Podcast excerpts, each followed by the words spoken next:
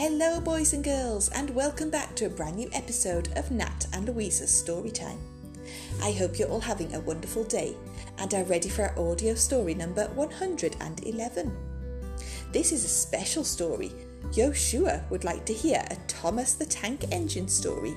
So here is Thomas and the Big, Big Bridge. Are you all sitting comfortably? Especially Yoshua. Let's begin. It was a special day for the railway. We are here to launch the new rail line through the mountains of Sodor. Sir Topham Hatt announced, Today we open the Big Big Bridge. What wonderful news! Everyone cheered. The mountains were beautiful. The people of Sodor couldn't wait to visit them. Everyone wait, wanted to see the Big Big Bridge. It had towers so high the tops touched the sky, and the valley beneath was so deep that when you were on the big, big bridge, you could barely see the ground. Thomas was excited about the new rail line.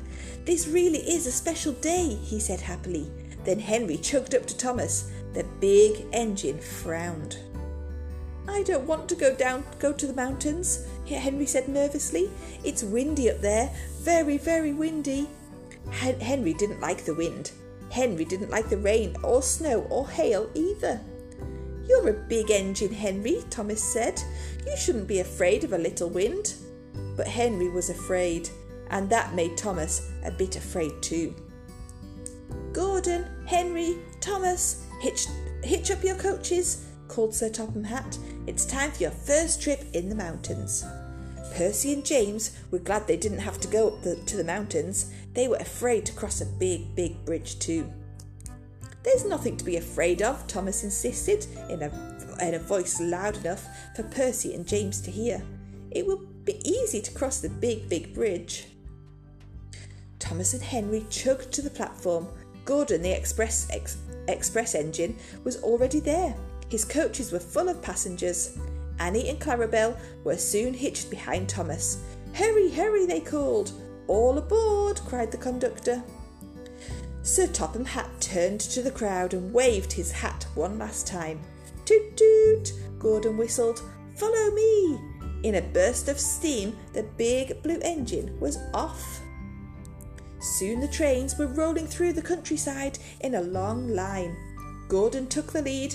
Behind him chugged Henry, then, because he was the smallest, came Thomas. All along the way, people came out of their houses and cheered when they saw the trains go by. At the foot of the mountain, Henry slowed to a crawl. These mountains are much too high, he moaned. I can't go. I'm afraid of heights. Don't be silly, said Thomas bravely. I'll be right here behind you.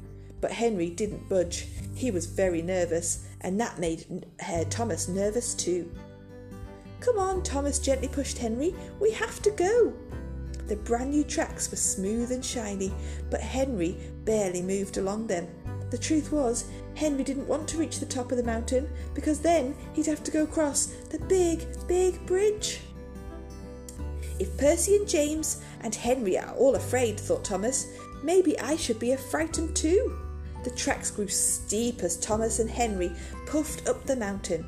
They could hardly keep up with Gordon. The big blue engine rus- rushed ahead. Gordon was a strong engine. The steep tracks didn't tire him at all. Wait for us, Henry called, but Gordon climbed higher and higher until he was out of sight. I don't think I can make it, Henry groaned, his steam giving out one last out at last. This mountain is too steep. Keep going, Thomas urged. We can't let a little mountain stop us. But Thomas was having trouble chugging up the mountain too, and he was beginning to worry about crossing the big, big bridge. Finally, Thomas and Henry arrived at the top of the mountain. There it was, the big, big bridge, and it was high. It was very windy up there too. Very windy. I won't go, Henry declared. But we have to cross, Thomas said bravely. Our passengers want to see the mountain on the other side. Hurry, hurry! Annie and, Ch- and Ch- uh, Clarabel cried. The coaches were so excited that Thomas had trouble keeping them in line. Thomas searched the tracks ahead. Gordon was nowhere to be seen. He had already crossed the bridge and rolled into the mountains beyond. Thomas and Henry were alone. I'll go first, Thomas said at last. Then you can follow me, Henry. If the wind blows, close your eyes, Henry said. That way you won't see anything scary. Click clack, click clack, click clack. Thomas began to cross the bridge. Thomas looked up. He could see cottony clouds touching the top of the bridge. Nervously, he looked down, but the bridge was so high he couldn't see the ground.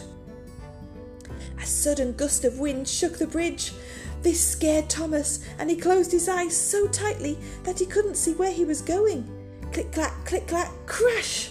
Thomas came to a sudden stop. He opened one eye for a quick peek. Oh no, he cried. His wheels were off the track. Are you all right there, Thomas? called Henry. I'm stuck, Thomas said glumly. I couldn't see where I was going, and my front wheels have jumped off the track. Just then, Gordon returned. He frowned when he saw Thomas stuck in the middle of the bridge. Go find Harold, Gordon called to Henry. Relieved, Henry backtracked down the mountain to find the helicopter. Thomas kept his eyes closed. He was too afraid to look, but inside his coaches, the passengers were enjoying the wonderful view. Finally, Thomas heard the whirl of motors. Harold was here to rescue him. Slowly, Thomas opened his eyes. He looked at the blue sky and the green mountains all around.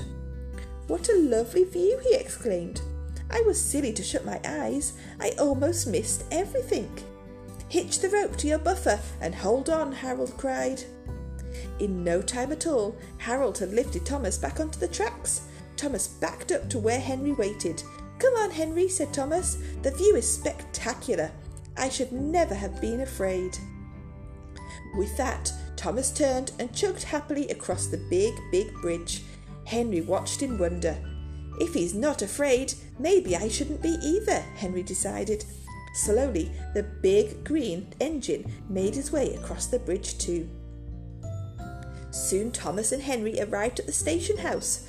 The mountains were really lovely. Everyone was happy to have, be, have seen them, but Thomas was the happiest one of all. He was proud that he had crossed the big, big bridge. The end. I hope you enjoyed our story, everybody, and thank you for our request. Have a good day. Bye bye.